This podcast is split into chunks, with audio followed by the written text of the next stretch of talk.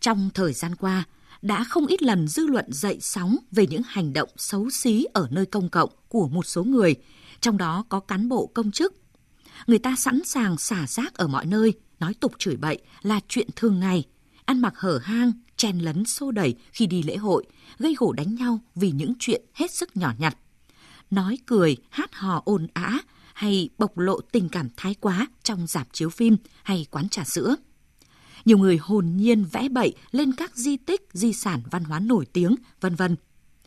Còn nhớ năm 2016, phóng sự về quán bún chửi ở phố Ngô Sĩ Liên Hà Nội đã phát sóng trên truyền hình Mỹ CNN, phần nào làm ảnh hưởng tới vẻ đẹp của hình ảnh Việt Nam trong mắt bạn bè quốc tế. Nguyên nhân của tình trạng này được lý giải là do sự dịch chuyển cơ cấu xã hội từ nông thôn sang thành thị diễn ra mạnh mẽ và du nhập lối sống từ nước ngoài.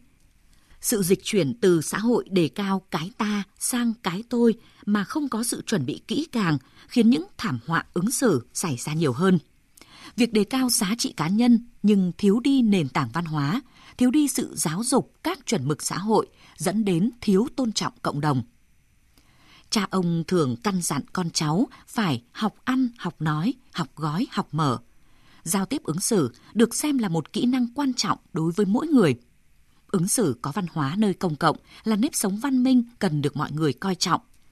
Văn hóa ứng xử khó có thể đem ra cân đong đo đếm và cũng không hẳn tỷ lệ thuận với trình độ học vấn của con người – mà chủ yếu là do trình độ nhận thức và sự quan tâm hướng dẫn giáo dục của những người trong gia đình và nhà trường, xã hội.